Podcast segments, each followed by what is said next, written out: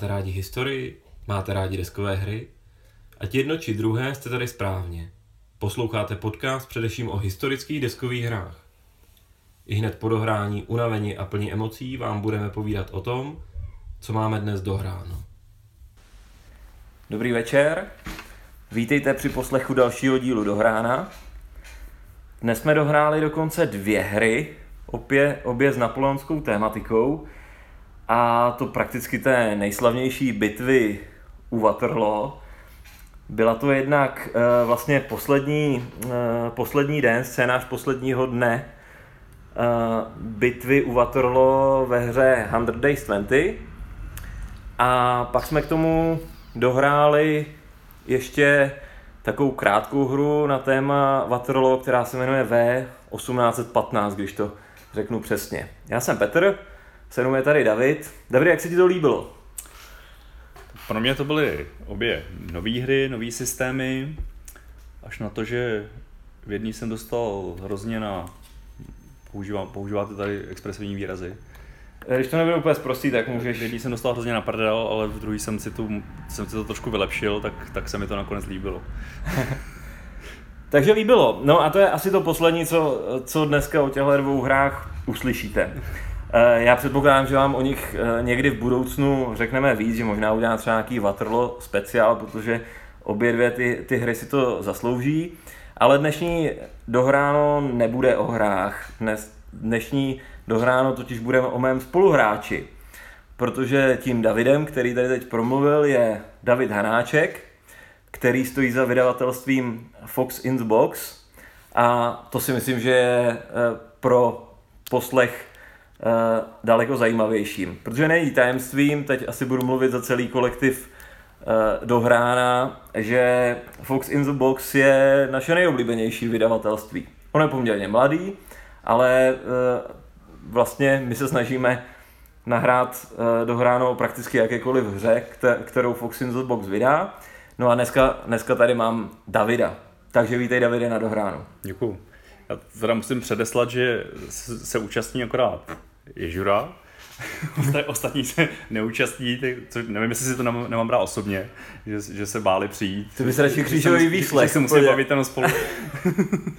ne, tak jako tady vidíš, že mám před sebou papír, na které mám otázky na tebe, a ty nejsou jenom z mojí hlavy, ale i od ostatních kolegů. Ale já nejdřív, než se dostaneme k Foxovi, k tvému vydavatelství, tak by mě zajímal vůbec tvůj herní životní příběh. Jak ses vůbec dostal k deskovkám a jaká potom byla cesta od těch deskovek až k tomu, že teď tady proti mě sedí vydavatel? Ono to bude takový příběh asi dost podobný těm ostatním příběhům, takže když opomeneme takový ty dostihy a sásky a člověče, který člověk hrál asi jako mladý, tak moje asi první taková vážnější deskovka byla proroctví, který jsem dostal k Vánocům od někoho. A tenkrát to bylo pro mě strašný zjevení, protože já jsem byl náruživý hráč počítačových her, kde už jsem samozřejmě byl u toho královského RPG žánru a hrozně se mi to líbilo, ale blbý bylo, že tam člověk seděl sám u toho počítače a neměl tam ty spoluhráče. A tady to bylo najednou to samý převedený prostě do stolní podoby, dalo se to hrát s ostatními lidma. Jsem z toho úplně fascinovaný. Otevřel jsem mi úplně nový svět, kdy jsem vlastně zjistil, že existují nějaké takovéhle hry. Začal jsem samozřejmě hledat po internetu, co by se dalo ještě koupit, a pak už prostě to jelo Descent a Rune Wars, myslím, následovalo. Pak už jsem jako vyloženě zabřet do poctivého Ameritrashe od Fantasy Flight. No. A od té doby ta filie, by se to asi dalo nazvat, jako trvá. A tady to je takových 8-9 let zpátky asi. No. Takže relativně ne zas tak dlouho. No. To pro mě bývá hodně, že od počítačové her se člověk dostane k deskovkám. Já to vlastně měl podobně, já jsem hrál hrozně moc počítačové hry, pak jsem najednou zjistil, že tohle je daleko zajímavější, že to existuje vůbec. Já teda musím se přiznat, že jsem i potom přešel k tomu, že jsem překládal počítačové hry. Jestli někdo zná sérii Elder Scrolls, tak jsem vlastně, takový můj největší počin v těch překladech bylo překlad Oblivionu, teda, nebo respektive jsem jakoby tak ten tým, který překládal Oblivion. A ty počítačové hry taky, no, jako hodně jsem je hrával, ale samozřejmě ty deskovky jsou z mýho pohledu daleko lepší. Dneska už tomu počítači prakticky nesednu. Takže to byla slavná série. No. No ale a co tě teda přivedlo k tomu vydavatelství? Já teda, jak o tom povídáš, tak bych skoro čekal, že mi řekne, že spíš bych chtěl vydávat nějaký RPGčka. Nějaké roleplaying hry. To by odpovídalo v jistý historii, co říkáš? Tak co mě přivedlo k vydavatelství? Ono, já mám ještě, jako ty deskovky vnímám jako malinko jinak. Já jsem to asi záměrně nazval jakoby fílí, protože samozřejmě rád hraju, ale i se mi líbí prostě to jak ty věci, jak vypadají, jo. A kolikrát se přestihnu doma, že si tu hru prostě otevřu a teď si to tam tak jako přehrabuju. Že ono to hezky voní, teď jako jsou tam hezký obrázky a hezky to vypadá. Pak já se zavřu, asi uklidím a se vybalím jinou hru, protože na to většinou nemám často hrát a nemám třeba spoluhráče. Takže to je asi určitá uchylka, že se mi prostě líbí, jak ty hry vypadají. Jo, buď v tomhletom v klidu, já už veřejně říkám, že mým koníčkem není jenom hraní deskových her, mým koníčkem je i nakupování deskových her a to jsou prostě dvě různé věci. Protože kdybych měl hrát všechno, co stihnu nakoupit, tak to nedělám nic jiného, to bych se jaksi úplně neuživil, takže já taky jenom částečně nakupuju a pak si s tím takhle hraju jako ty, že jo. No, to je přesně ono, jo, že já jsem ty hry nakupoval a furt nový a nový, kolikrát z folie teda byli vytrženi, znám i hráče nejmenovaný, který mají v policích i zafoliovaný hry a já jsem I na dohránu se občas někdo takový objeví. A zdravíme do Brna. A takže se mi hromadily doma samozřejmě ty hry, jo. Teď u ženy to nemělo úplně pochopení. Tak jsem se tomu snažil dát nějaký, asi ne jako vážnější ráz, ale jako říkal jsem si, že bych pro ty hry chtěl dělat jako něco víc, jo, než prostě to jenom kupovat a třeba si to občas zahrát. Tak jsem si říkal, tak můžu psát recenze nebo můžu jako přispívat na nějaký weby, že můžu fotit ty hry, nebo tam můžu psát nějaký popisy. Pak samozřejmě první, co tě napadne, je, tak si udělám vlastní hru, že jo. Tak jsem si říkal, tyjo, tak by bylo skvělý nějaký wargame jako z husitských válek, tak jsem to začal pasovat na nějaký systém. No a většinou z toho vylezlo něco, co už jako bylo něčím hrozně ovlivněný nebo nějak použitý a bylo to za mě přes kopírák, protože jako zase moc chytrý nejsem na to, abych vymyslel jako vlastní hru. Přečetl jsem si i nějaký knížky o tom, jak se vyvíjí hry a zjistil jsem, že to je prostě na strašně dlouho, že prostě že to je 3, 4, 5 let a ani člověk nemrkne, tak to jsem říkal, to taky není ono, protože na to nemám moc trpělivosti. Tak jsem pak jsem si řekl, tak co kdybych si nějakou hru vydal, že jo. Mm-hmm. To je bylo jako vzít něco, co prostě funguje, z čeho já jsem nadšený a přinést to mezi lidi. No ale začal jsem se rozkoukávat, co by tak jako bylo zajímavý. No a samozřejmě těch mainstreamových her vychází poměrně hodně a v té době na mě dolehla taková ta Eklund mánie, kdy moje první hra teda jeho byla High Frontier, který teda je dneska ještě mimo moje chápání, ale pak jsem jako narazil i na ty poměrně v uvozovkách menší hry, aspoň teda fyzicky menší hry. A ano, jenom fyzicky, no. A tak jsem jako podlivem té euforie toho prostě toho souznění s těma hrama jsem si říkal, tak mu napíšu, že mu udělám překlad, ať to prostě vydá česky. Tak jsem napsal Eklundovi, že jo, jako vydej tu hru česky a on jako jo, klidně to přeložím, ale že on to jako rozhodně vydávat nebude. Říkám, tak asi z toho nic nebude. A už si říkám, no a proč bych to nevydal sám, že jo. Mm-hmm. Jako hol do toho musím dát nějaký peníze, ale už jsem asi přišel v životě o víc peněz. No, tak jsem se s ním prostě domluvil, že na nějakých podmínkách, za jaký by se to dalo vydat, co on za to vlastně bude chtít. A dostal jsem od něj v podstatě jenom digitální podklady na výrobu Neanderthalu, ať si s tím v podstatě dělám, co chci. Tam nebyla žádná jako quality insurance, nebo že bych to nějak kontroloval, dozoroval, nebo tam vyloženě byly jaká technické parametry, jak to zadával on. No a tím to jakoby celý začalo. Já jsem nikde to samozřejmě nepublikoval, protože jsem nevěděl, kdo to bude trvat, že jo, nebo jaký tam budou všelijaký úskalí, takže já jsem někdy v lednu 2016 byl ten nápad jako s Neandertálem a v podstatě přípravy, výběry dodavatelů, nějaký materiálu, tvorba těch grafických podkladů, překlad a tedy to se všechno táhlo až někdy, já nevím, duben, květen, červenec byla výroba, někdy vlastně v půlce srpna jsem s tím jako vyrukoval, no. Že tady je jako hra, tady je Fox in the Box. A proč zrovna Neanderthal teda jako první? No, já se přiznám, že se mi líbí třeba některé filově jiné hry, než zrovna, ne, že by se mi Neanderthal nelíbilo, ale když mám prostě jeho tvorbu, tak tam mám jakoby jiný favority, ale v té době jsem byl úplně strašně odvázaný z Pax Porfiriana.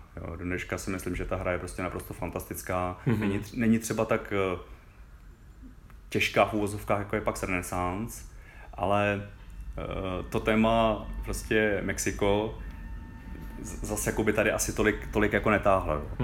Tak jsem se rozhodoval mezi Greenlandem a Neandertálem a zase mi ten Neandertál přišel takový jako víc všeobjímající, že přece jenom ten pravěk a ty pravěcí lidi, tak jakoby neznámá společnost nebo neznámá hra, tak jsem si říkal, že by mohla přitáhnout daleko víc lidí než ty ostatní hry, ačkoliv mi připadaly třeba jako zajímavější. Opravdu třeba to Pax Porfiriana do dneška se mi líbí strašně hodně. Tak on ten Neanderthal asi táhne skoro až moc. Já třeba od Davida z Ráje Deskovek vím, že on Neanderthala tady víceméně schovává, protože se občas vyskytne nějaká maminka, která vidí malou hezkou krabičku s lovcema mamutů a on jí musí těžce vymlouvat, že to opravdu těm dětem nemá kupovat. Tak ještě přišel ten nápad vlastně vyměnit titulní malbu, že jo, za to vděčím Radkovi z Tomovek, nebo respektive z bývalých Tomovek. Ten byl podle mě geniální tenhle nápad. Jo, jako. Kdy on říkal, tam by se to hodilo jak pedl na hrnec, takže tam bylo zase zajímavé docela jednání s dědicem práv autora malby, který jako nebyl úplně jednoduchý, ale tak jsem si říkal, že to byl aspoň nějaký jako příběh, který se potom k tomu dá přidat. No dobře, tak když už jsme nakousli teda Neanderthal, tak pojďme projít teda všechno, co vlastně už Fox in the Box vydal, co už si vydal. To se nebude tak dlouhý. Nebude tak dlouhý, proto do toho můžeme jít, ale my se na dohránu ničeho, co je dlouhý, nebojíme, jak naši posluchači vědí. Ono to nebude zase tak dlouhý to projít, protože po Neanderthalu přišlo Pax Renaissance, což byla hra teda ze série Pax, kterou já osobně mám strašně rád. Líbí se mi jak Porfiriana, líbí se mi i Pamir, který mám dojem, že v nějakém dílu dohránu taky nedostal moc jako kladných bodů, ale on tam dostal jeden kladný a jeden záporný. Ode mě ten kladný, od Kamila ten záporný a třeba se tomu někdy budeme věnovat jako reálně. Protože... Mně se líbí jako hodně Pamír. Pamír se mi líbil hodně. A pak se Renaissance samozřejmě tím, že... Ono takhle, ještě se vrátím, já když jsem s Filem i mluvil z jeho pohledu, jaká hra by se jakoby hodila do našeho prostředí, tak první zaznělo Pax Renaissance. V době, kdy ještě o Pax Renaissance jsem nevěděl ani jako, že má vůbec být nějaká Pax Renaissance. A já jsem si říkal, no to je jako fajn, že on říkal, tam se to týká, to svatý říše římský, že jo, tam jako je to vaše území, jsou tam i některé karty, které jako se týkají přímo vašich dějin, to by prostě nebylo špatný. Ale mělo to víc za 3/4 roku, že jo. A já jsem chtěl hned teď prostě dělat nějakou hru, jo, tak proto tam jako došlo na ten Neanderthal. Ale ten Pax Renaissance jsem víceméně měl hledáčku už od začátku, že jakmile aspoň něco málo z Neanderthalu se prodá a budu mít to za co vyrobit, to Pax Renaissance, takže prostě do toho půjdu. Protože ten motor nebo ten engine nebo ty mechaniky těch Paxových her nabalená na to prostředí té renesance, jako mě hrozně lákalo. Jo. A prakticky toho dneška nelitu, mě se ta hra líbí jako strašně moc. Když musím přiznat, že třeba obchodně není zdaleka tak úspěšná jako ten Neanderthal, což je pro mě záhadou. To mě překvapuje. Nějaký, no. Jestli, jako, slyšel jsem názor i takovej, že třeba ta hra nemá žádný podtitul, že není vlastně na první pohled ani vidět, že to je česká hra, nebo v češtině hra, jo. Mezi tím, co třeba Neanderthal tam má to lovci mamutů, tak tady není vlastně nic, tady je Pax Renaissance. Na té krabici není vidět, že by to byla hra v češtině, nevím. Přijde mi hrozně elegantně udělaná, fakt se mi to líbí a pokaždé, když to hraju na nějakých festivalech, tak většinou, když to někdo se mnou zahraje, tak se to jde koupit, protože se mu to líbí taky. Při každé hře objevím nějakou novou souvislost nebo něco, prostě, co tam na první pohled není úplně vidět a co strašně hezky, elegantně funguje. A pak se mi to líbí. Já si umím představit, že já pak s Renaissance budu hrát ještě za hodně dlouhou dobu. Jo? Já osobně jsem rád, že si k tomu přistoupil takhle jako proaktivně, protože já, jakmile jsem o ní slyšel, tak já jsem ji chtěl taky rovnou koupit v angličtině, ale ty jsi to naštěstí ohlásil dostatečně brzy, takže se mi nestalo to, co s Bios Genesisem, že jsem si jenom nejdřív koupil anglicky a teď čekám na tu českou verzi. Ale pak s Renaissance, nevím jestli ten podtitul, ale Určitě si poslechněte naši epizodu, náš díl o Pax Renaissance, samozřejmě o Neandertálcích jsme nahráli taky, protože mně se třeba na Pax Renaissance ale opravdu hodně líbí ty české karty. Ještě pokud se do toho přidá to rozšíření, tak já jsem až byl v šoku, kolik tam toho je, co se opravdu přímo týká našich dějin. Když to srovnám s jinými jako většími hrami na renesanci, a ta hloubka je tam opravdu taková, že přesně to je hra, který se člověk může pořád do kolečka vracet, to se neohraje. Jo. Já jsem někde četl recenzi na Board Gaming Geeku, kterou i s autorem jsem se domluvil teda, že ji přeložím a dám ji někam na zatrolené hry nebo takhle, aby jako, protože nevím, jestli se to všimlo, ale poslední dobou mi přijde, že třeba jako moc lidí už nepíše recenze, jo, že strašně málo se objevuje jako hodnocení a nějaký jako by materiály, že nevznikají pro ty hry, že spíš jeli jako třeba bazár a občas nějaké diskuze, ale jako že by vznikaly nějaký materiály dalším hrám, mi přijde, že to je jako chudší poslední dobu, ale třeba je to jenom můj dojem, nevím. No tak oni lidi jsou líní, že jo, je hodně co hrát, tak málo času na psaní. My jako Dohráno jsme zářný příklad tyhle věci, my jsme prostě líní to psát, tak si o tom jenom povídáme. Jo, a tam zazněla zajímavá myšlenka v té recenzi, co psal nějaký Američan, že pro něj teda top hra 2.16 a jako důvod tam uved, mimo jiný teda, že na to, za jak krátkou dobu to jde dohrát, což jsou v podstatě fakt jako ty 2 hodiny, takže že ten epický záběr je tam fakt jako neuvěřitelný, že prostě tam fakt jako ovládáš ty říši a teď se ti to prostě mění pod rukama, jo, teď se to tam prostě přeskupuje a to moc se přelijová zleva doprava a se zpátky, a než se objede jedno kolo, tak je to všechno zase úplně jinak, jo, takže samozřejmě hra různý wargame, který jako by měli tu epiku, ale je to na 8 hodin, že jo, když to tady prostě během těch 2 hodin si to fakt jako ten příběh odžiješ jako od začátku do konce. OK, takže Neandertal, Pax Renaissance a já bych se ještě nepouštěl do těch novějších, bych si chtěl nechat jako úplně možná na závěr toho dohrána. Mě by ještě zajímalo možná o tom vydavatelství. Já předpokládám, že to je jako pořád je to spíš tvůj koníček, že jo? Nebo dá se na tom něco vydělat jako reálně? Hele, já to mám zatím postavený tak, nebo šel jsem do toho s tím, že jsem dal nějakou počáteční investici do výroby Neandertalu, s tím, že když se Neandertal aspoň pokraje své výrobní náklady, takže ty peníze prostě použiju zase na výrobu něčeho jiného. Což se teda povedlo. Nemám to tak, že by to něco vydělávalo, nebo respektive snažím se to dělat tak, že si třeba koupím nějakou hru, jako za odměnu.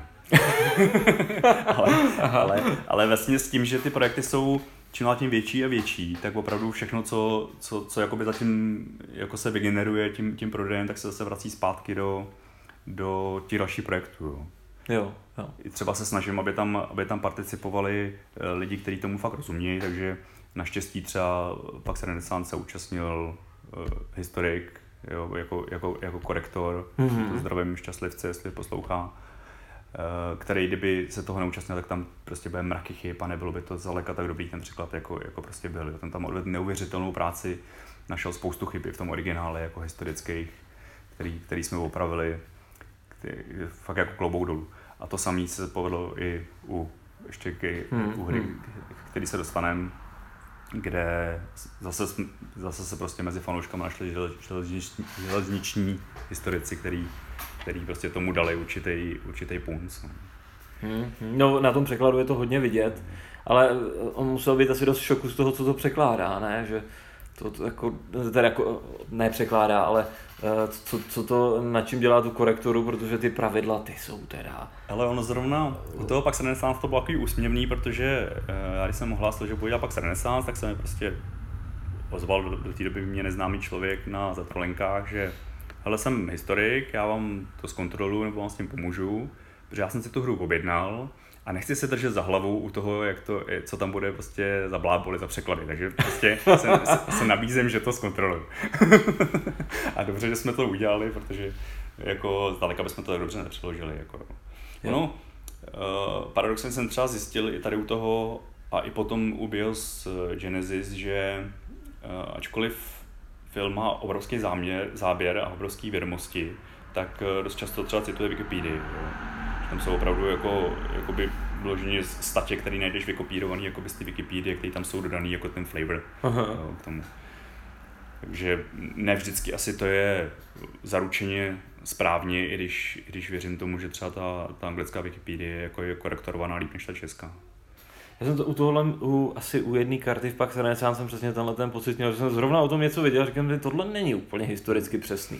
Ale pro ten detail to samozřejmě vůbec nevadí, že jo? A druhá věc, kterou jsem zatím zapomněl, když jsem mluvil o něčím jiným, že jak to právě ten historický korektor opravoval ty texty nebo vůbec jakoby ten feeling té hry, tak říkal, že to je poměrně tendenční, že on to samozřejmě vykládá. A na to upozorňuje řada hráčů zahraničních, že ten film má nějakou svoji vizi, kterou tam jakoby razí. A chce to si potom asi přečíst i něco jiného, jo? Že to nemusí být zrovna jako ta pravda. Jo. On tam třeba strašně vyzdvihuje jako západní kulturu proti východní kultuře a že na západě vzniklo všechno to dobrý a na východě se to zastavilo a samozřejmě to nikdy není tak černobílý. To je pravda, to je hodně vidět, že on tam jako... A ten názor tam ani moc neobhajuje, ani moc nevysvětluje, prostě říká takhle. Jako berte nebo nechte. Já mám pocit, že to je tak jako napůl jako nějaký vědecký názor, jako ty jeho hry, než nějaká jako taková, řekněme, interpretace historie, na které panuje nějaká všeobecná shoda. To v těchto dimenzích se moc nepohybuje. No. A já jsem i četl pár jako diskuzí potom na Board Game Geeku, které mi přišly jako zbytečně vyhrocený, jo? Že jakoby stojíme tvrdě za těma svýma názorama. A jsem si říkal, že jako ve finále se bavíme jenom o hře, to přece jako není jako žádný dogma nebo něco, že jo, nějaká ideologie, jako hlásání, jo, nevím, no, přijde mi, že... Jak zase hezký, on těmhle háže tu rukavici do toho. Tak se na to pojďte podívat z tohohle úhlu pohledu, který je možná extrémní, ale je prostě novej. No, víceméně se mi tak trošku už nakousl odpovědí otázku, kterou jsem ti chtěl dát, a to je teda, jak vlastně děláš tu kvalitu. Jo, protože ta kvalita toho překladu je fakt extrémně vysoká. A to u pravidel, které jsou jako jedny z nejtěžších, co si vůbec můžeš kde najít, v jakýchkoliv hrách. I většina těch, téměř jakákoliv hra, o které my na dohránu mluvíme, tak z hlediska jazyka má jednodušší pravidla, než jakákoliv hra od Eklunda. Prostě Eklund do toho dává ten specifický vědecký jazyk, používá ty termíny a díky tomu ty pravidla bývají strašně složitý. A jsme si samozřejmě všimli i podpory té hry, kdy samozřejmě si vydal ještě vlastně Living Rules, update těch pravidel. Takže celý je to, jako ty to prezentuješ skoro jako kdyby to bylo se štěstím, že ti náhodou někdo pomohl. No, tak skoro to tak je, ale jako samozřejmě snažím se k tomu přistupovat trošku aktivně a fakt jako... Jak vlastně třeba díky Neanderthalu jsem získal určitý kontakty na hráčské kluby nebo na hráče, že jako je znám trošku líp než jenom v té rovině jako kupce, tak třeba jako zaplať pánbůh, že na Bios Genesis zase povedlo prostě najít odborníky přes biochemii, kde by to ale jinak nešlo. Té hře prostě není rozumět, tam tomu by prostě nikdo nerozuměl, jo. Takže naštěstí se fakt jako toho účastní prostě univerzitní biologové a chemici, který jako dozorují tam překlad. No to můžu potvrdit, já jsem měl doma tu anglickou verzi, jsem odevřel ty pravidla, protože jsem si do stránky, tak tohle fakt ne, to prostě já nejsem schopen jako dát, takže mám ambice, že v té češtině to třeba aspoň s velkým vypětím sil půjde potom jako hrát. Já jsem si říkal, že vždycky si beru na triko pravidla, jo? Ty si jako překládám sám. S tím, že mám korektorku, která je nehráčka, nebo respektive hráčka, ale do té míry, že když jí prostě něco vysvětlíš, tak to hraje, ale jakože by si sama nějak aktivně četla pravidla, to ne. A když to pochopí ona potom ty pravidla, tak mám prostě zaručeno, že to je napsaný srozumitelně. Nebo ona se snaží to i prostě chápat po té hráčské rovině, když to korektuje. Je teda vynikající češtinářka, takže se snažíme, tím neříkám, že tam nezůstane žádná chyba, ale prostě snažíme se o to, aby to bylo prostě všechno správně. Jak po té gramatické stránce, nebo obsahový, nebo stylistický, i po to, že prostě v sazbě mě potom dostávám vynadáno za jednoznakovky na konci řádku, jako, když jsou. Ale na ty odborné věci jako fakt se snažím najít lidi, kteří tomu rozumí. No, a jako děkuji jim, bez toho to možná není, ta podpora je obrovská, většinou to fakt dělají za hry nebo za opravdu nějaký jako mrzký peníze, který by to fakt jako nikdo nedělal. Takže tak jak jako punkově a fanoušky funguje to vydavatelství, tak k tomu přistupují naštěstí i ty spolupracovníci. No, za mě mají hlubokou úctu, protože já třeba u těch Eklundovek jako hráč čtu ten finální produkt a vlastně si říkám, a tohle opravdu zvládnu, jako aby se to na tom stole hýbalo, protože i ten finální produkt je prostě těžký pojmout. A vidět to v nějaký surový verzi, kde jako budou ještě nejasnosti, nějaký věci, které se dají vykládat různými způsoby, prostě překlady, které se odebere doleva nebo doprava, ve skutečnosti to mají středem, to teda jako smekám, já si myslím, že to je těžký oříšek, takže to vidět, že máš jako dobrý tým, nebo předpokládám, že pro každou hru teda jiný, ale že se ti daří a my za dohránu budeme jednoznačně držet palce, aby se ti tohle dařilo dál. Ale napadá mě ještě jedna věc, co potom to fyzické vydávání té hry, ty fyzické komponenty a tak, je tam něco, nějaký moment, kdy David Hanáček si říká, že aby tohle vyšlo, aby tohle nezmršili, nebo tak, je tam... To tam je asi vždycky, protože samozřejmě ty připravíš podle svého nejlepšího vědomí a svědomí ty grafické podklady, které potom jako někam pošleš. A já jsem teda udělal ještě jednu věc, já se snažím dělat všechno tady, v Čechách, jo. Já se nesnažím do toho zapojovat nějaký zahraničí. Asi je to daný i tím, že to dělám v malých nákladech. Na druhou stranu si myslím, že když potom se řeší slovo a doprava, takže i ty velké náklady se tady dají dělat docela rozumně. A má tu jednu ohromnou výhodu, že já jsem si do té fabriky fakt zajel, nechal jsem se to tam ukázat, protože jsem si prošel tu technologii té výroby, jak se prostě dělá kašírování, jak se vyrábí karty, jaký jsou na to formy, jak to prostě vypadá, co se tam může pokakat, co se tam kde dá, co zkazit. Jo. Takže tu technologii znám, jak se to vyrábí, co se jak dělá. A jako samozřejmě trnu po každý, protože furt je to svým způsobem manuální výroba, kde se spasovává něco na něco a milimetr tam není žádná míra, takže to, že prostě někde ujede nějaký tisk nějaký herní desky nebo takhle, tak prostě je to normální. Prostě ty stroje opravdu nepracují na setinu milimetru a to, že nesedí zadní strana na přední a když vyloupne žeton, že tam holt jako není vycentrovaný přesně na to, tak prostě oni jako v těch stovkách her to prostě nejsou schopní udělat ani přesně nic. Ale jako jsem rád, že se to dělá aspoň tady, že mám nějakou možnost to trošku ovlivnit jako, a rozhodovat, jak ta výroba vlastně probíhá. Při představě, že tak jak to vlastně dělají velké společnosti, to znamená, že buď to pošleš někam podklady do Číny a pak čekáš, co ti přijde zpátky, a ještě horší, když pošleš nějakému meziprvku texty jenom a on to implementuje do grafiky a pak to posílá někam do Číny, to si vůbec nevím představit. A my si nevím představit, že by to dopadlo dobře. Takže jako, že tam je takových věcí, které se můžou pokazit, jo. Když někomu dáváš jenom texty a on to má robovat na grafiku, teď jako nevíš, jestli to podporuje diakritiku, že jo, jestli to prostě nějaký zalamování textu, jestli to tam vejde na tu kartu, teď on neví, co si má dělat, že tomu nerozumí, jo. No, musí to být šílený, jako.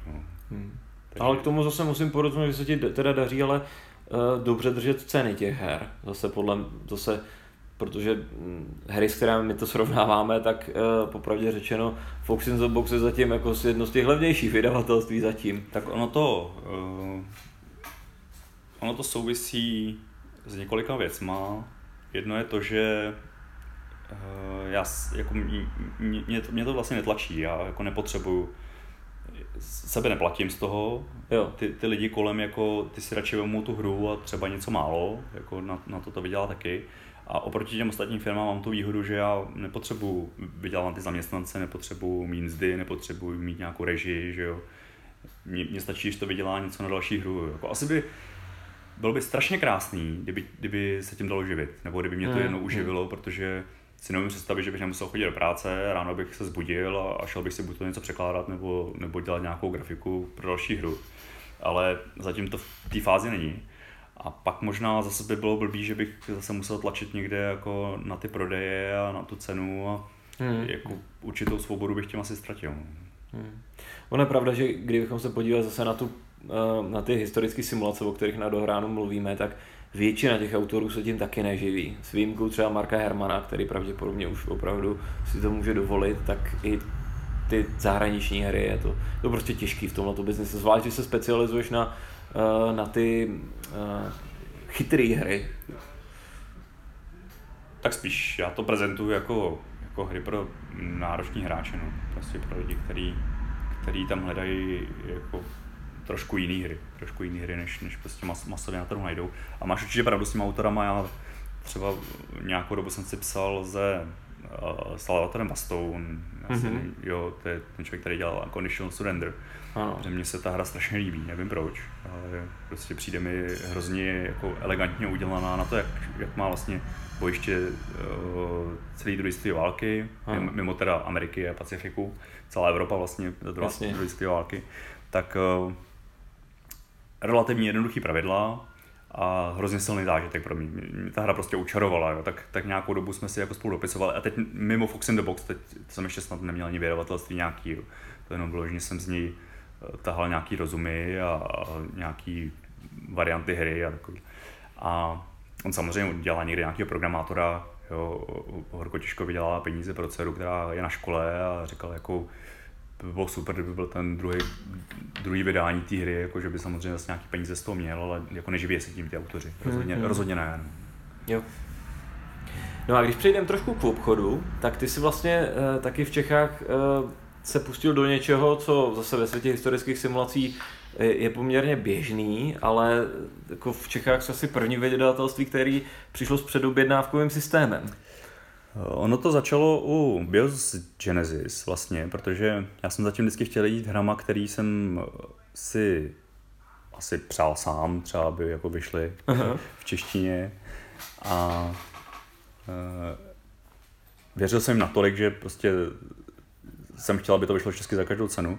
A u toho Bios Genesis ta hra se mi strašně líbila, ale říkal jsem si, to je tak divná hra, nebo to je tak zvláštní hra, že si vůbec nebudu představit, jako, že by to někdo jako koupil, nebo někdo chtěl hrát. A teď jako podle sebe já to nemůžu moc posuzovat, protože já, jak jsem zmiňoval tu svoji fíli jako v tom, že mám rád fyzicky ty hry, tak mě jako imponují hry svojí složitostí v podstatě, jo? Nebo i kolikrát se přestihnu, že některou hru si jenom přečtu ty pravidla, a to, mě to jako baví docela čistý pravidla, protože vždycky jsem zvědavý, co ty autoři vymysleli jakoby za matematický model nebo konstrukci, která jakoby popisuje nějaký ten stav, ať už jako víc nebo minerálně. A do jaký míry je to elegantní, nebo jak je to jako propracovaně vymyšlený. A tady ten Bios Genesis jako mě prostě učaroval to, jak tam to téma je prostě krásně navlečený zase na určitý herní mechanismy, ale je tak odborný a tak vědecký, že jsem si říkal, to prostě to sice můžu vydat, ale taky se může stát, že si to koupí 3 lidi a co já s tím jako budu dělat. Tak mi právě napadlo použít tady ten systém, který jsem samozřejmě nevymyslel, ale který jsem okoukal taky, že funguje prostě ve světě, kde se nazbírá určitý počet předobjednávek. Je to nastavení tak, že myslím si relativně férově, že vlastně lidi nic neplatí, že jo? A v momentě, kdy se dosáhne určitýho počtu, tak prostě já tu hru dělám. A u toho Bios Genesis teda osvědčilo hodně, tam jako se to nazbíralo i za přispění teda z přátelných e-shopů, tak se to nazbíralo poměrně hladce. Teď vlastně běží druhý projekt na Bios Megafaunu, což je pokračování Bios Genesisu, kde jsme teď na nějakých chybějících, tuším 70. A nevím, myslím si, že na 99% si myslím, že Megafauna bude. Jo. Já si myslím, že tenhle systém je jako zrovna na ten náš svět těch her hodně dobrý, což je vidět u GMT Games, který vlastně asi jsou ten tahoun teď, když nejsou jediný z těch vydavatelství, který takhle fungujou. A přece jenom, jako, když už máš toho hráče, který má zájem o tyhle ty hry, ty od něj nepotřebuješ ty peníze dopředu fakticky, ty potřebuješ to vědomí, že on by to chtěl, protože no tak, když už to někdo chce, tak to obvykle chce u těchhle her. Já musím trošku z pohledu toho vydavatele oponovat, že oni si ty peníze hodí jako jo, do té výroby. No. Ono, no, jako na to cashflow potom je to docela potřeba. Ale jako samozřejmě se to dá vymyslet i tak, aby to fungovalo. Mně totiž přijde... jako každý ten způsob má svoje pro i proti. Jo. Tady prostě nejsem si jistý, jestli lidi by byli ochotní mít vázaný peníze rok, když třeba na Kickstarteru to taky tak funguje, že jo, a všichni to berou. Asi si tady v tom za stolik nevěřím, jako, že by byl tak známý vydavatel a dělal tak známý hry, aby ty lidi prostě byli ochotní to udělat, tak radši udělat tím způsobem. No, já jsem osobně rád, že máš tenhle ten systém, že je to mnohem lepší, než kdyby jako žádný takovýhle předobědnávkový systém nebyl. Ono je to taky o tom, že na tom Kickstarteru jako vykopneš jeden projekt a ten jedeš ano, ne. A většinou se snažíš takový, který jako tušíš, že prostě to nazbírá ty finance a jenom nevíš, jak moc nazbírá ty finance, ale ty tímhletím svým předobědnávkovým systémem vlastně dáváš hráčům možnost si vybrat, jako chceme spíš hru A nebo spíš hru B, chceme tuhletu hodně rychle nebo ne, takže myslím, že je to hrozně super. Tak on samozřejmě ten cíl můj, nebo vůbec jako s jakým to teďkom dělám, je vybudat prostě určitou komunitu kolem Foxu, lidí, kteří jako mají rádi tady ten styl her, vážnějších nebo těch nevyloženě mainstreamových, a pak fakt zasazovat hry i lidí, kteří jsou absolutně neznámí, prostě přicházejí s hrama. I teďkom dostávám nabídky lidí her, kteří jsou fakt jako zajímaví, ale já nemám ani ty prostředky, ani jako ten čas a elán to tomu věnovat, aby tu jejich hru jakoby dopilovat a fakt vydat, jo. Když potom máš určitý zázemí lidí, nebo fanoušků, kteří to dokážou posoudit, nebo lidí kolem toho vydavatelství, tak pak už samozřejmě není problém zařazovat další projekty. Jestli by si našli tu svoji cílovou skupinu. Jo, no, na tyhle cesty ti budeme určitě my držet palce, no. Takže to byl předobědnávkový systém.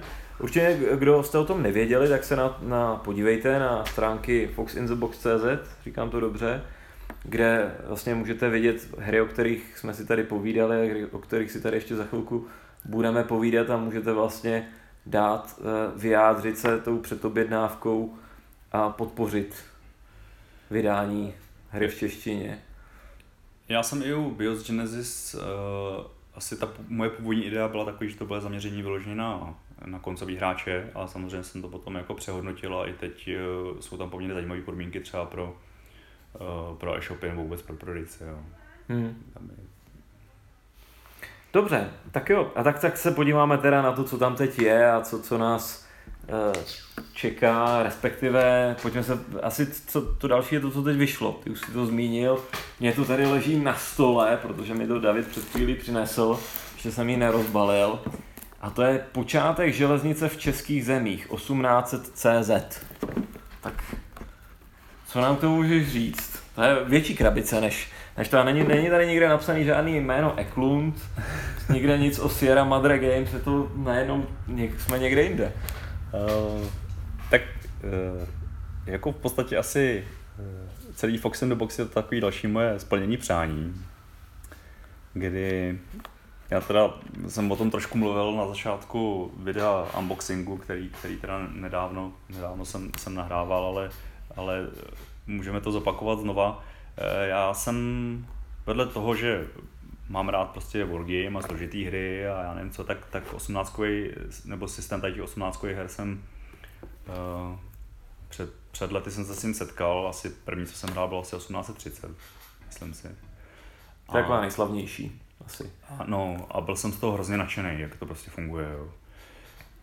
Ačkoliv se tam prostě ačkoliv je to naprosto propočítatelný, není tam žádný podíl náhody, všechno prostě funguje čistě matematicky, tak ten systém toho provázání nákupů akcí, akciového trhu, fungování toho akciového trhu a výstavby té železnice jim přišel prostě naprosto fenomenálně vymyšlený. A když teda začalo fungovat vydavatelství Fox in the Box, začaly vycházet nějaké hry, tak jako vydat nějakou 18kovou hru v češtině, ta idea tam asi byla od počátku, jako od první hry. takže tam šlo už potom jenom o tom, kdy a jakou. Mm-hmm. Takže samozřejmě na tu 1830 jsem takový jako trošku fixovaný, protože to byla taková ta moje první, tak jsem si říkal, a vypadá navíc hezky, aspoň z mýho pohledu, tak jsem si říkal, že by to mohlo být to ono, ale pak se myslím, jako no, koho by zajímalo východní pobřeží Spojených států tady, že jako v češtině to by asi nebylo to pravý ořechový. Takže jsem se začal pídit po dalších 18kových hrách. Narazil jsem na 18 EU, což je o celém evropském kontinentu, kde jsem se s autorem, který mimochodem teda žije v Americe, domluvil i na podmínkách toho vydání. Mm-hmm. Už to bylo víceméně jasný, že teda to bylo 18 EU. A pak on mi říká, hele, protože ty autoři víceméně těch 18kových her se znají všichni mezi sebou, ne, to je taková uzavřená komunita, že si skoro dělají hry sami pro sebe. Tak říká, hele, ale já mám záznam jednoho autora z Rakouska, ten má připravený šupliku 18 CZ a jako chce to nějak jako vydat, to už asi 2 roky a furt neví vlastně jak, nebo jako co s tím. No tak jsem se skontaktoval s Lunem, s panem Orglerem a říkal jsem, že bych mu nějakým způsobem s tím pomohl. On teda tomu přistupoval trošku skepticky, protože takový nabídek už asi pár měl, nebo nevím přesně, jak to jako zamýšlel, nebo jakou zkušenost s tím udělal. Chtěl vlastně sám připravovat kickstarterovou kampaň, kterou chtěl financovat to vydání anglicko-německé verze 18CZ. A no, slovo dalo slovo, s tou kampaní my jsme mu trochu pomohli, když tam ještě nebyla představená jakoby finální grafika, protože jsme ji neměli hotovou. A ta jeho kampaň teda dopadla úspěšně na to Kickstarteru. A já jsem si teda splnil sen v tom, že jsem mohl vydat českou verzi 18CZ, napasovanou přímo na český území, když je potřeba říct, že prostě ta hra nebyla dělaná na českou zakázku, nebyla dělaná pro Čechy vlastně vůbec, původně měla vyjít v anglicko-německé mutaci a v Čechách se vůbec objevit neměla. Takže jenom jako náhoda tomu chtěla, že to dopadlo takhle a nakonec jsem vlastně vyráběl ty verze i tu anglicko-německou, jo, takže i na té anglicko-německé verzi se vlastně objevilo logo Fox in the Box. Vážení posluchači, opět náhodou David Hanáček vydává hrozně zajímavý počin. Mě samozřejmě tahle hra taky nadchla, protože sice ta série 18 se nedá úplně zařadit do historických simulací, ale ty historie tam trochu je a herně je to obrovský systém, tím, že je tam provázání toho akciového trhu, tak přesto, jako jak jsi říkal, naprosto dopočítatelná hra je, ale natolik složitá, že ve skutečnosti dopočítatelná jako vůbec není. A já jsem zachytil vlastně toho autora na Board Game Geeku a viděl jsem tam nějakou, že by to chtěl vydat, že by chtěl udělat nějaký Kickstarter, ale pak to tam leželo půl roku hladem. Říkám si, aha, tak nic, a pak najednou Fox in the Box, takže já jsem hrozně rád, že ji tady mám na stole, na dohrávání samozřejmě taky o ní uslyšíte, ale chvilku to potrvá, protože my nebudeme chtít jako nahrát první dojmy, budeme to určitě chtít zahrát víckrát, ale těším se na to saské státní dráhy, tady vidím rakouská severozápadní dráha a krásná mapa české části Rakouska-Uherska v 19. století. Zase můžu říct, že jsme naštěstí narazili na železničního historika, který prostě skorigoval jak názvy společností, tak prostě města na mapě, tak tomu ještě připsal historický komentář, který mimochodem v té anglicko-německé verzi ani není. Jo? Ten je psaný exkluzivně pro tu českou verzi. Je tam 3stránkový pojednání o tom, co se vlastně s těma společnostmi ve skutečnosti fakt jako dělo, nebo jak se jako vyvíjeli v čase. Hezky napsaný. Tak to... To se tedy opravdu těším. On to byl takový průběžský kámen tady ta hra, protože mezi tím, co autor hry má to svoje obecenstvo ve světě celkem daný, to jsou prostě ty hráči těch 18kových her. A ty 18kových hry víceméně vycházejí v nějaký grafice nebo v nějakém kabátě, na který jsou všichni zvyklí a už tam jako nějaká revoluce se nečeká. Tak já jsem měl pořád tu ideu, že to tady představím lidem, kteří 18kový hry třeba neznají prostě takhle složitý hry. No a samozřejmě, když jsme představili ten koncept hry tak, jak vypadal, tak všichni řekli, no ale to nemá žádnou grafiku, že jo, tam jsou nějaký hexy, jako na tom nějaký čáry, to... Většina lidí k tomu přistupovala poměrně skepticky. Takže nakonec to dopadlo tak, že Fox in the Box prostě udělali grafiku k té hře. Že tady to bylo vlastně od počátku do konce mimo teda pravidel je to fakt jako na naše práce. No, zatím vidím tu krabici a ta hrací deska, to vypadá opravdu nádherně. No a pokud vím, tak je tam i ta varianta bez akciového trhu, která nebyla vždycky v téhle sérii, to je vlastně zjednodušení pro hráče, pro které by to bylo třeba příliš komplexní, tak vy ho tam máte taky. My jsme ho tam přidali taky, za to tady můžeme poděkovat Davidovi, jestli nás bude poslouchat. A je to v podstatě další mechanismus, jak nalákat nehráče nebo hráče ne tak vážných her tady k těm hrám. Je to v podstatě varianta, která má 4stránkový pravidla, poměrně jednoduchý, dá se odehrát tak fakt za hodinu a půl, spočívá jenom ve stavění těch kolejnic na mapu a provozování vlaků, takže tam člověk spojuje jakoby místa, který přináší největší výnos a kdo po nějaký době vydělá nejvíc peněz, tak vyhrá. Je to fakt jako jednoduchoučký a krásně to uvede do té hry. No, já se těším, že to zkusím doma v rodině, jestli to bude, dosáhne až toho levelu, že by se to dalo hrát jako rodina, hrát v vrátky rodině, tak by to bylo super. Takhle zase v té anglicko-německé verzi původně ta zjednodušená varianta samozřejmě neměla být, nakonec se udělala i pro ten anglicko-německý trh, jo, takže i v té mutaci anglicko-německý nakonec ty zjednodušené pravidla vlastně jsou taky. No a ještě mi řekni, než utečem od počátku železnic v českých zemích, prosím tě, co je tady to, co je tady mimo krabici, tady tahle ta deska, tomu ještě... To je, protože samozřejmě každý správný Kickstarter má svoje stretch goaly, aby vytáhl z hráčů co nejvíc peněz, že jo? Nebo aby se tam nabalilo co nejvíc hráčů. A tady ty stretch goaly dva byly dvě pevné desky, které se používají v rámci těch hry, jako nemusí se používat, ale dají se použít. Jedna z nich je na umístění akcí, protože je tam 15 společností, které mají svoje balíčky akcí, ty jsou někde rozestavení po stole, když to hraješ. Takže jedna z těch desek je čistě prostě odkladová plocha na ty akcie, aby byly nějakým způsobem uspořádaný. A ta druhá deska je na před akciou dražbu lokálních tratí, kde ty hráči začínají jako majitele nějakých lokálek, který jim potom propůjčují nějaký speciální efekty v průběhu té hry. A aby si je rozebrali, tak je dražej z určitý desky, kde jsou ceny těch lokálek. To tam je složený z takových dvou listů, kde v základní hře, kde na druhé straně jsou potom diagramy, jaký všechny dílky se v té hře nacházejí a jak se dají vylepšovat. A tak jsme si řekli, jak to uděláme jako pevnou desku. No ale vzhledem k tomu, že ta pevná deska na tu předakciovou dražbu se používá v té hře asi 10 minut na začátku, tak já jsem potom autorovi říkal, ale jako není to blbý dělat prostě na 10 minut pevnou desku, kterou potom složíš a dáš jí do krabice. Tak jsme se tak zamýšleli, jako že by bylo dobrý na tu druhou stranu něco dát, takže na druhé straně té desky je potom mapa jenom Moravy a Slezska a je tam speciální varianta pro 2-4 hráče další. Hezký. Jo.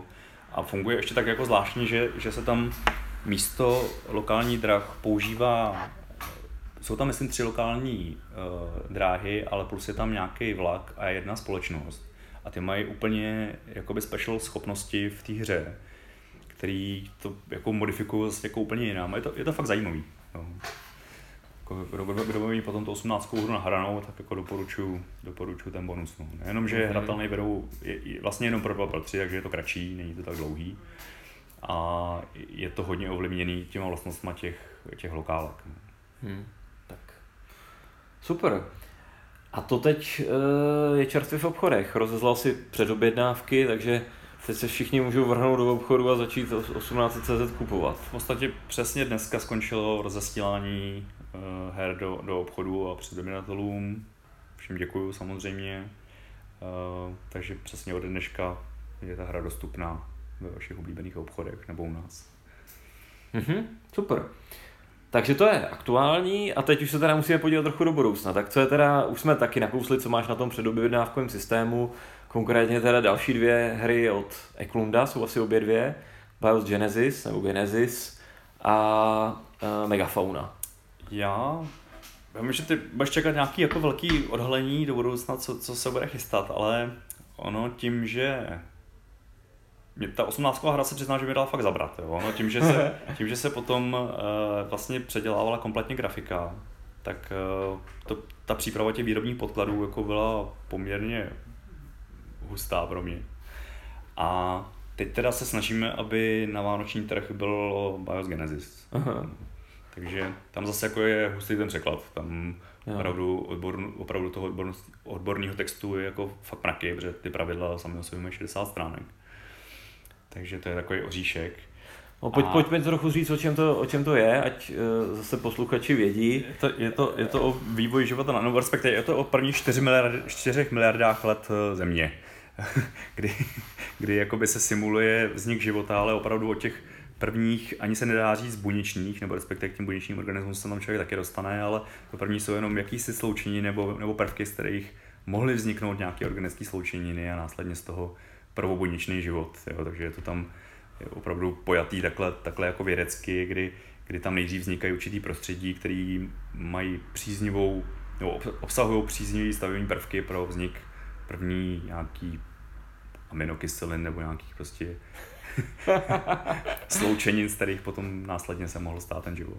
A hráči hrajou za ty jednotlivé prvky nebo nějak? Hráči hrajou, jednak mají ty prvky k dispozici, z kterých potom může ten život jakoby vznikat, a pak mají teda ještě určitou kartu parazita, třeba máš salmonelu nebo nějaký jiný virus, kterým pak můžou parazitovat na těch případných vzniknuvších organismech těch ostatních hráčů. Tam je jako hrozně hezká mechanika, kterou jsem taky ještě nikdy neviděl, že ty jako se navážeš teda na, že ten tvůj protihráč nebo spoluhráč, protože tam ta hra funguje jak v modu kooperativním, tak kompetitivním, tak si konečně vypěstuje ten svůj život, nebo mu konečně vznikne ta buňka, než ty se mu tam přistucneš jako ten parazit, že jo, nejenom, že mu ukradneš nějaký chromozomy, takže on o to je jako ochuzený a ta jeho buňka se hůř brání, ale ještě pro vylepšování, tam se vylepšuje pomocí mutací, že ten tvůj parazit jakoby si pořizuje další mutace, kterýma se stává odolnější, tak používáš zdroje ty buňky. Takže ty vlastně utrácíš jeho platidlo v uvozovkách na to, aby si vylepšil toho svýho parazita. Já, tak na to se vyloženě těším, až o tomhle budeme nahrávat do hráno, protože to teda bude fakt těžký. Já jsem měl v ruce ty pravidla v angličtině, takže vím, že ta hra, jelikož opravdu používá tu terminologii těch chemiků, tak to opravdu nebude jednoduchý. Ono je potřeba říct, že ta hra není těžká. Ta hra není těžká, ale jako díky té terminologii a díky tomu tématu se to jakoby těžký zdá, ale jakmile se člověk jako prokoušený nebo dostane přes tady to, tak je to relativně jednoduchý. No, hlavně to téma je super unikátní. To jako z vědeckého pohledu na stůl podobě hry jako nikde jinde prostě člověk nedostane, prehistorie, chemie, a já vím, že jsou tam karty s nějakýma trilobitama, což už jako to už je si pamatuju ze školy, že to už je něco trošičku hmatatelného. To už je v podstatě jakoby poslední forma, kam se v tom genesisu můžeš dostat, což už jakoby z té buňky potom můžeš jít na mnohobuněčný organismus, jako mořský začínáš a pak vlastně můžeš ještě konvertovat na suchozemský a tam to jakoby končí ten vývoj. No. Na to navazuje už potom právě Megafauna. A on Eklund říkal, že to přišla vyloženě hra prostě pro nerdy, jo, že to, on toho udělal tenkrát asi 3000 jako celosvětově a říkal si, že doufá, že se aspoň najde prostě 3000 divných lidí na světě, kteří si to koupí. No a během SMu se to rozebralo. On vlastně po 3 měsících neměl co prodávat. No a na to konto potom na jaře udělal Kickstarter nejenom na Genesis, ale vlastně i na Megafaunu, na druhý díl, a příští rok má vycházet Origin, což je jakoby závěr té trilogie, kde se to posune až k vývoji člověka.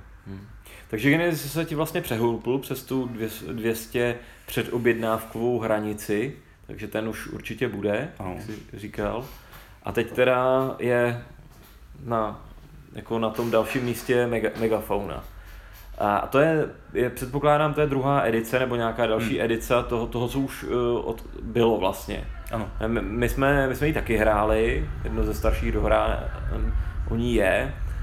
A slyšel jsem. To je taky zajímavý počin. Ale všiml jsem si, že bude hodně jiná, jakoby asi. Já teda tady v tom jsem trošku kacíř, protože já ty jeho předešlý hry jako moc neznám, jo. Ať už jako tím, že nejsou moc dostupný, ono se jako blbě schání. A i vlastně Pax Renaissance je označený jako předělávka Lords of Renaissance, tuším. Jo. Což vůbec se vlastně neznám, nikdy jsem jako neviděl, jo. Údajně jako poměrně zajímavá hra. On ty hry měl vždycky jako punkový, teď přece jenom už je v takovém období, že má grafika, Eklund, už je to takový jako učesanější, už je to přece jenom trošku víc pro lidi, tenkrát ty hry byly jako chaotičtější trošku. No. A i ta Megafauna druhá vlastně jakoby používá trošku ten formát toho Genesisu, i když už se jedná o velkou hru, že to už tam jsou prostě herní desky nebo vylucovací žetony, jo, už to není jako čistě karetní hra, na kterou si třeba to Genesis taky jako hraje. Jo. No, já jsem si všiml, že vypadá hodně jinak z hlediska komponent než tak, co jsme hráli my, ale předpokládám, že tam zůstane zachovaný to téma, který je teda pokračování toho Genesisu. Mně se na tom teda líbilo to, že tam na krabici té původní verzi pobíhali dinosauři s lukama, rozdělávali oheň, protože celá ta megafauna vlastně byla o tom souboji těch různých živočišných druhů, který tady skutečně nakonec přežije. No, já jsem to hrál jednou a nepřežil žádnej, všichni umřeli, jako země zamrzla a to se naštěstí historicky nestalo, takže to byla taková alternativní historie. No. Tady jako zase ta megafauna je to, jakoby navazuje tam ten Genesis, ale je to herně úplně jiný. Jo, úplně jiný mechaniky to používá. Mezi tím, co třeba Genesis, bych řekl, že se hodně bere třeba z toho Neanderthalu, že relativně je to nějaký worker placement, kde potom hážeš koskama a koukáš, co se jako děje.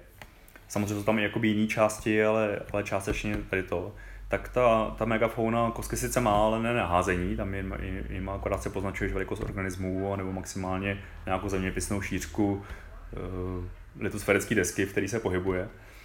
A je to prostě úplně jiný, úplně jiná hra. A jsem docela zjadý na ty Originy, já jsem teda předchůdce Originu taky nehrál, takže taky nemůžu sloužit, ale údajně to byla v podstatě nejlepší hra z té trilogie, nebo když se potom jmenuje ta megafauna.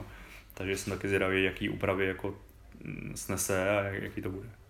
Každopádně z toho pohledu, co tahle ta série her říká, tak je to podle mě jako celek, jako je to prostě úžasný počin. No, prostě to. Tady se člověk, jako tou hrou se člověk učí a ty věci, které opravdu, jestli nám je někdy ve škole říkali, tak jako já jsem je 100% nebyl schopen pobrat, tak vím, že když si to zahraju, tak možná budu trošku tušit, co se dělo i před těma miliardama let jako na Zemi. Ono to je vlastně jako z těch her všech Eklunda je takový, že se tam jakoby něco dozvíš, ale líbí se mi, jakou nenásilnou formu to je, že to tak jako fakt jako mimochodem, to tam je, prostě ty si tam jsou a jestli chceš, tak si je přečti a jestli ne, tak si je nečti, že pro tu hry důležitou nejsou, nemusíš jako ta strategie nebo ty herní principy nezávisí na těch textech, které tam jsou napsaný. Ty tam jsou fakt jenom jako, jenom prostě mimochodem. A hrozně se mi to líbí, že si z toho fakt jako odneseš hromadu věcí. Okay. No a máš plánu potom pokračovat dál jako v té spolupráci s Eklundem? Jako se Sierra Madre? Určitě, pokud dopadne megafauna, jakože já si myslím na 99%, že prostě bude někdy na jaře 2018 česká megafauna, tak určitě Origin se budeme snažit získat. A on jako vydává hroznou spoustu dalších zajímavých her, že teďkom jde třeba do Essenu hra, která se jmenuje Johnny Company. Což není přímo od Eklunda, to je od Kola Verleho, který dělal Pax Pamir. A já jsem tu hru moc nestudoval, ale mám taky tušení, že se mi bude hrozně líbit. Jo. Takže prostě uvidíme, co tam ještě se objeví jako u něj zajímavý, že on samozřejmě jako se nebrání té spolupráci ničemu, sám se teda divil, že se tady dokázal vyprodat Neanderthal. V podstatě že celosvětově se ho prodalo nějakých 3000 a jenom u nás 500, jako jo, protože to je hezký, jo, to je super. Jenom Češi jako nakoupili 500 Neanderthalů, tak on teda teďkom začátkem listopadu, protože ten Neanderthal je vyprodaný poměrně dlouho, jako celosvětově, tak se rozhodne nějaký starter na reprint vlastně Neanderthal. Aha.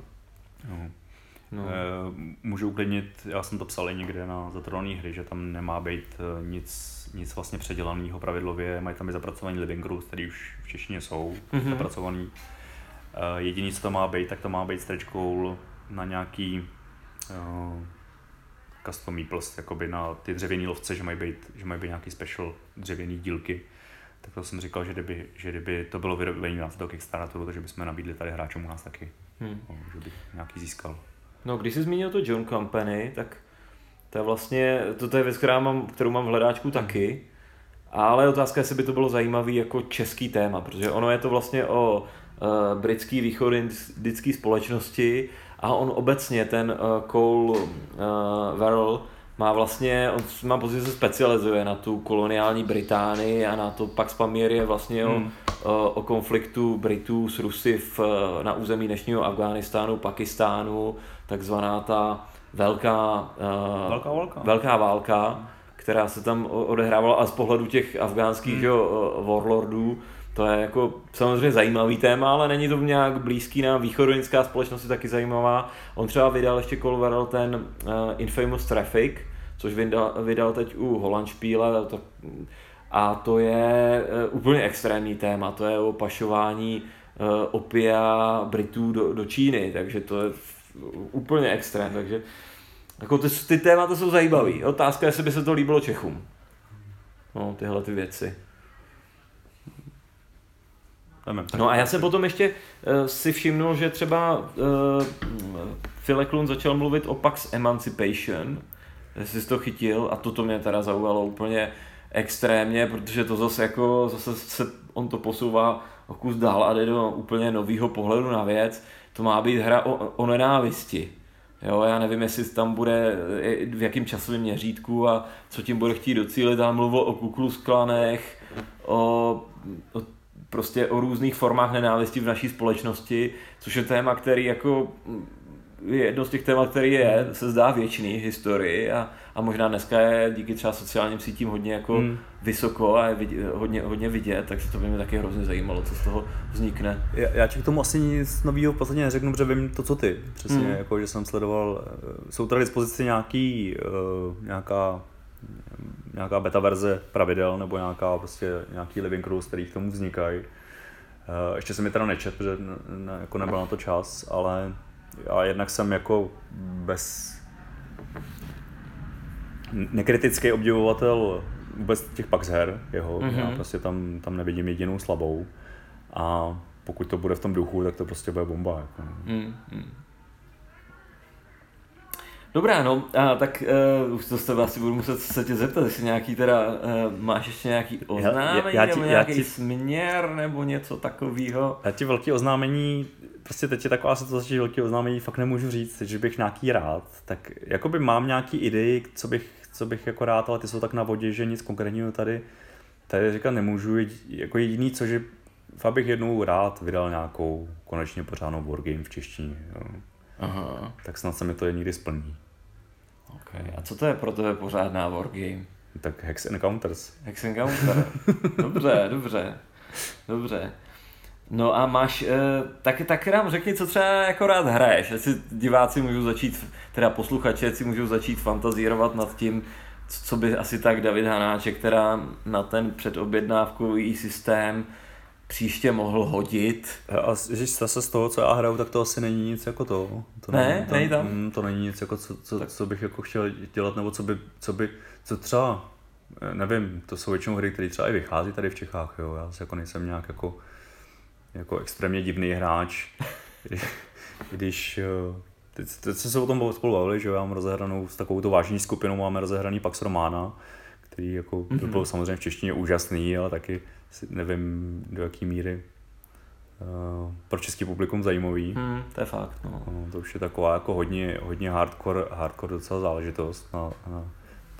Bavili jsme se o tom spolu, že scénář, který máme rozehraný, má 20 hodin herních, takže už to chce si vyšetřit pár večerů. Hodně večerů, no. A jinak já, tím, že prostě mám rodinu, 2 děti, tak hrajem od 3 čuníků po s manželkou nějakou kavernu a plus mám takový ty herní skupiny, kde teď docela frčela Rebelie, teď právě hrajem to Pax Romana. Tak, a jako, na co se třeba těšíš teď? Jako? Je nějaká hra, na kterou se teď hodně těšíš? No, rád bych si koupil čtvrtou edici Tvarad Imperia. To nevím, jestli se mi zadaří fesnu. Jestli na ní nenarazím. A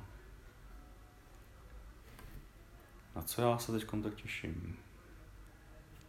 Napovíš mi, ty mi něčím napovíš? Máš něco v hledáčku?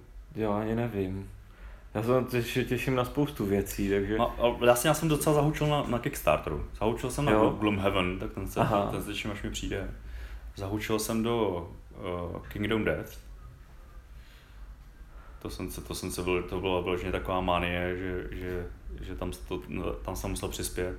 Aha. Takže to jsou takové věci, které jsou na cestě a na které se docela těším, až dorazím. To jsou věci, které já osobně nehraju, ale ostatní moji kamarádi z Dohrána poměrně intenzivně, takže o nich taky určitě budeme mluvit. Ale to úplně nejde na překlad, jako Gloomhaven zkusit přeložit to jako...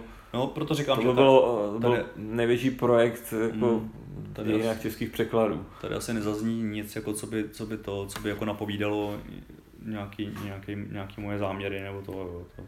Já jsem většinou takový jako docela jako nevyhraněný hráč. Taková moje slabost je asi ASL-ko, ale je to spíš, to, jak už jsem mluvil předtím o té mý fascinaci jako těmi herními systémy, tak tam ASL-ko je to jako dopilovaný dokonalosti, jo, kde je opravdu ten model je popsaný jako do všech podrobností a do všech detailů, to mě teda fascinuje hodně. Takže vždycky tím, že samozřejmě to období, kdy vzniká nějaká hra, kdy se finishují ty podklady, tak je absolutně bez hraní pro mě. A pak je nějaký období, kdy třeba jako vyjde hra, i když se musí nějakým způsobem promovat nebo něco, tak relativně najdu i nějaký čas na nějaký hraní. Takže vždycky mám takový vlny, že se jako začnu nějakou hru učit, třeba studium pravidel toho ASLka. No ale pak samozřejmě za těch půl roku všechno zapomenu a můžu začít zase od začátku. Že? A druhá taková láska tady v tom směru, nebo taková pravidlová monstrozitá dokonalost je pro mě Magic Realm. Mm-hmm. Jo, ten teda jako, to je takový... A ten máš dokonce? No, to je takový král jako těch her. Aha. A tak ten se nedá vlastně pořídit, že jo? Já ani nevím, jestli na to existují ještě nějaké dostupné práva. No já jako jeden čas jsem to nějak do toho jako, ne že bych ho chtěl vydávat, ale jako koukal jsem kolem toho, jak to vlastně funguje, nebo jestli bude nějak vznikat, nebo nebude, ale tam je poměrně nejasná situace, kdo vlastně ty práva vlastní, jestli Hasbro jako by dědic Avalon Hillu, anebo autor sám.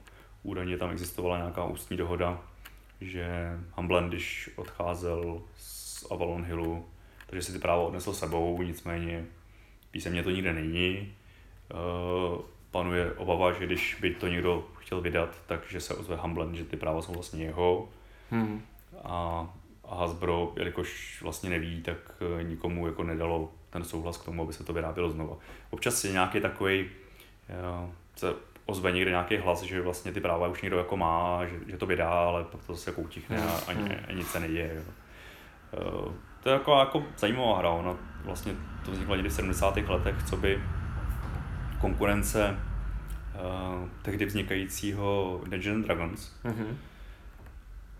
Takže jako tou propracovaností a tím herním světem se to minimálně vyrovnalo, ne-li přečilo. Ten první start nebyl moc šťastný, protože se to vydalo vlastně v takové rozpracované verzi, kdy nebyly ani pravidla úplně dopilovaný, ani jako ta hra. Pak v 80. letech vyšla reedice pravidel, které už jako byly lepší, ale pořád do toho stavu aktuálního to vlastně dostali až jako fanoušci, kteří potom načerpali od Humblina, o čem to vlastně jako by mělo být, a vydali třetí verzi pravidel, která vlastně dneska funguje docela dobře. A existuje teda redesign, který dělá shodou okolností grafik, který teď je na plný úvazek zaměstnaný u Sierra Madre Games. Aha. Ten Karim, Crown, Francouz, asi to čte nějak jinak, ale prostě Karim. Ten nás se poslouchat nebude. No. A aby se neurazil nebo někdo. A ten redesign je volně k dispozici, ten se dá stáhnout, takže si Magic Realm může vlastně vyrobit kdokoliv. Je to docela záhul, teda upozorňuji. Existují i poměrně dobrý metody, jak se ho naučit, protože zase fanoušci udělali takzvanou Book of Learning, která jakoby tě provede tím světem poměrně nenásilně, ale má 350 stránek, má to malou nevýhodu. A ještě si dají občas sehnat. Já jsem teda udělal to, že jsem obrážel eBay a sehnal jsem teda přímo tu první edici jako v hodně zachovalém stavu. Nebyla teda úplně levná, ale jako v dobrém stavu jsem sehnal tu první edici kompletní. Jo, tak o tom se ví, že to je velká hra, která právě takhle nešťastně dopadla. Díky, kdyby nebylo těch práv nejasných, tak pravděpodobně už by někdo znovu vydal. Já jsem to osobně nehrál, ale zase někteří naši hosté na Dohránu to hráli, co já vím, a vím, že to je prostě jako velká hra. To je podobný osud jako Duna od Avalon Hillu, tak to samozřejmě taky obrovská hra. Tam se aspoň jakoby přetransformovalo třeba v Rexe, že jo, ta Duna. Jo. Ano, od Rexe od Fantasy Flightu, ale přece jenom se přetransformovala, už to ne, ve spoustě věcí už to... Ještě ten Magic Realm, on je prostě hodně složitý, no. Tam jako je jeden čas, já vím, že existoval nějaký podcast, který jakoby taky vyučoval pravidla Magic Realmu a tam to bylo uvedené tak jako, že dlouhou dobu to neslo ten status jako nejsložitější deskové hry. Jo. Že to bylo jako, pokud se chcete naučit nejsložitější deskovou hru, tak nás prostě poslouchej. Jo. To bylo jako to. No a když jsi na začátku mluvil o těch, že tě k tomu přivedly trošku autorský ambice, pustili tě úplně, nebo máš ještě nějaký vizi, že bys někdy něco chtěl sám jako vytvořit? Asi mě to pustilo. Já když vidím, co jsou chytří lidi schopní jako vymyslet, jo. Tak to jo. I když na druhou stranu kolikrát máš jako fakt jednoduchou hru, která funguje jako elegantně, krásně a člověk si říká, že o to nenapadlo, jo. Love Letter, že jo. Jako to jsou takový jako hezký hry, které fungujou. Ale nevím, já tady na to... Když od toho odbočím, tak já třeba jsem od mládí vášnivý muzikant, jo, že jsem, já nevím, od raného věku jsem hrál na kytaru a měli jsme nějakou školní kapelu a takovýhle. A vždycky jsem ve finále hrál jakoby převzatý písničky, a že bych vymyslel nějakou vlastní, to ne, já jsem na to prostě asi blbej, jako. Jo. OK, no já na závěr mám pro tebe ještě jednu extrémně těžkou otázku. A to se na to trošičku váže, pokud teda ty ne, tak je nějaká hra, nějaký téma, něco, co bys chtěl, aby někdo zpracoval v podobě hry, aby tě to nadchlo natolik, že bys řekl, jo, tak tohle bych chtěl potom vydat. Jako. Mně se líbily ty husitské války. To je jako téma, který by se mi líbilo. Jo. Vůbec ta naše historie si myslím, že je jako poměrně bohatá, takže z toho by se dalo čerpat hodně. No já doufám, že se ty designéři u nás začnou objevovat. Oni už někteří tady jako jsou trošku lehce schovaní mezi námi, ale někdo to zatím nedotáhl do té podoby, do té myšlenky, do toho okamžiku, kdy se to dá dostat do toho skutečného vývoje, té hry. Ale ono je to strašně těžký, jako. Navíc, aniž bych se chtěl koukoliv dotknout, tak mi přijde, že těch her jakoby v hlavách lidí vzniká poměrně hodně. Jo, takže se prostě setkáš s hodně prototypama. Ano, ono oddělit zrno od plev, jo, je fakt jako těžký. Se na někoho, kdo to má fakt uspořádaný, má to v nějaký podobě, aby se to trošku dalo hrát, má to nějak otestovaný mezi lidma. Nevím. Já, jako pár lidí už se na mě třeba obrátilo, abych jim jako vydal jejich hru a já když opomenu na to, že třeba mám rozjetý projekty, takže na to nemám volný peníze, že musel by tomu někdo dělat nějakou grafiku, tak není, vůbec to nedokážu to prostě dotestovat a už vůbec rozhodnout, jestli to je dobrá nebo špatná hra. Z mýho pohledu. To si myslím, že tady v tom u nás fungují docela dobře, ať už CGE, jako víš, že občas vytáhne nějakého autora jakoby neznámýho a vydá masově dobrou hru. Třeba alchemisti, že jo, který si myslím, že jsou jako špičkový, výborný. Tak se jmenují ty druhý podobný. Czech Board Games. Ano. Czech Board Games. Ale pořád to nejsou... Za mě tam pořád chybí ta historie. Za mě prostě překvapuje, že tady máme teď na stole 1800 počátky českých železnic od Rakušana. A já myslím, že jako musíme tu naši komunitu rozvinout natolik, aby na takovýchhle krabicích byly ty český jména. Na to jsem trošku postuda, že máme od Rakušana 18 CZO. No právě. Ale to samé je u jiných věcí typu 1989. Tak to není úplně český téma, ale je to hodně český téma a taky to nevzniklo u nás. Ale tak posluchači, slyšeli jste, já vím, že se mezi vámi vyskytuje minimálně jeden člověk, který má v hlavě myšlenky kolem husitských válek. Já jsem měl mimochodem taky, ale když jsem si uvědomil, jak složitý by byl ten vývoj, tak jsem od toho ustoupil a rozhodnul jsem se, že začnu vyvíjet jenom nějaký malý scénáře do her, a než se pustím do něčeho jako takovýho. To prostě je ta časová investice obrovská, ale já myslím, že to jednou někdo konečně jako prorazí tuhletu pomyslnou cílovou pásku a dorazí potom do krabice Fox in the Box, ty ho zabalíš a vydáš. Jako. Bylo by to hezký. Jo. Jako, já už jsem to tady zmiňoval během toho rozhovoru, že prostě důležitý je nejdřív, aby tady byla ta komunita, jo, aby se prostě lidi dozvěděli, že vůbec existuje někdo, kdo je ochoten vydávat takovýhle hry a ty lidi, kteří jsou ochotní je hrát, tak si nás prostě našli. Dobře. Davide, já ti děkuju za, že jsi přijal pozvání na Dohráno, že jsme se dozvěděli trošku více zákulisí Fox in the Box a ti samozřejmě za Dohráno přejmě držíme palce, aby se ti to dařilo, aby se ti vracely ty investice do her a mohl si v tom pokračovat. No a my je budeme poctivě hrát a pak si o nich povídat a pak to vysílat tady ve formě podcastu dál a doufám, že se na Dohránu tady neslyšíme naposledy. Já moc děkuju. Tak jo. Tak to bude všechno dneska, takže jinak přejeme dobrou noc.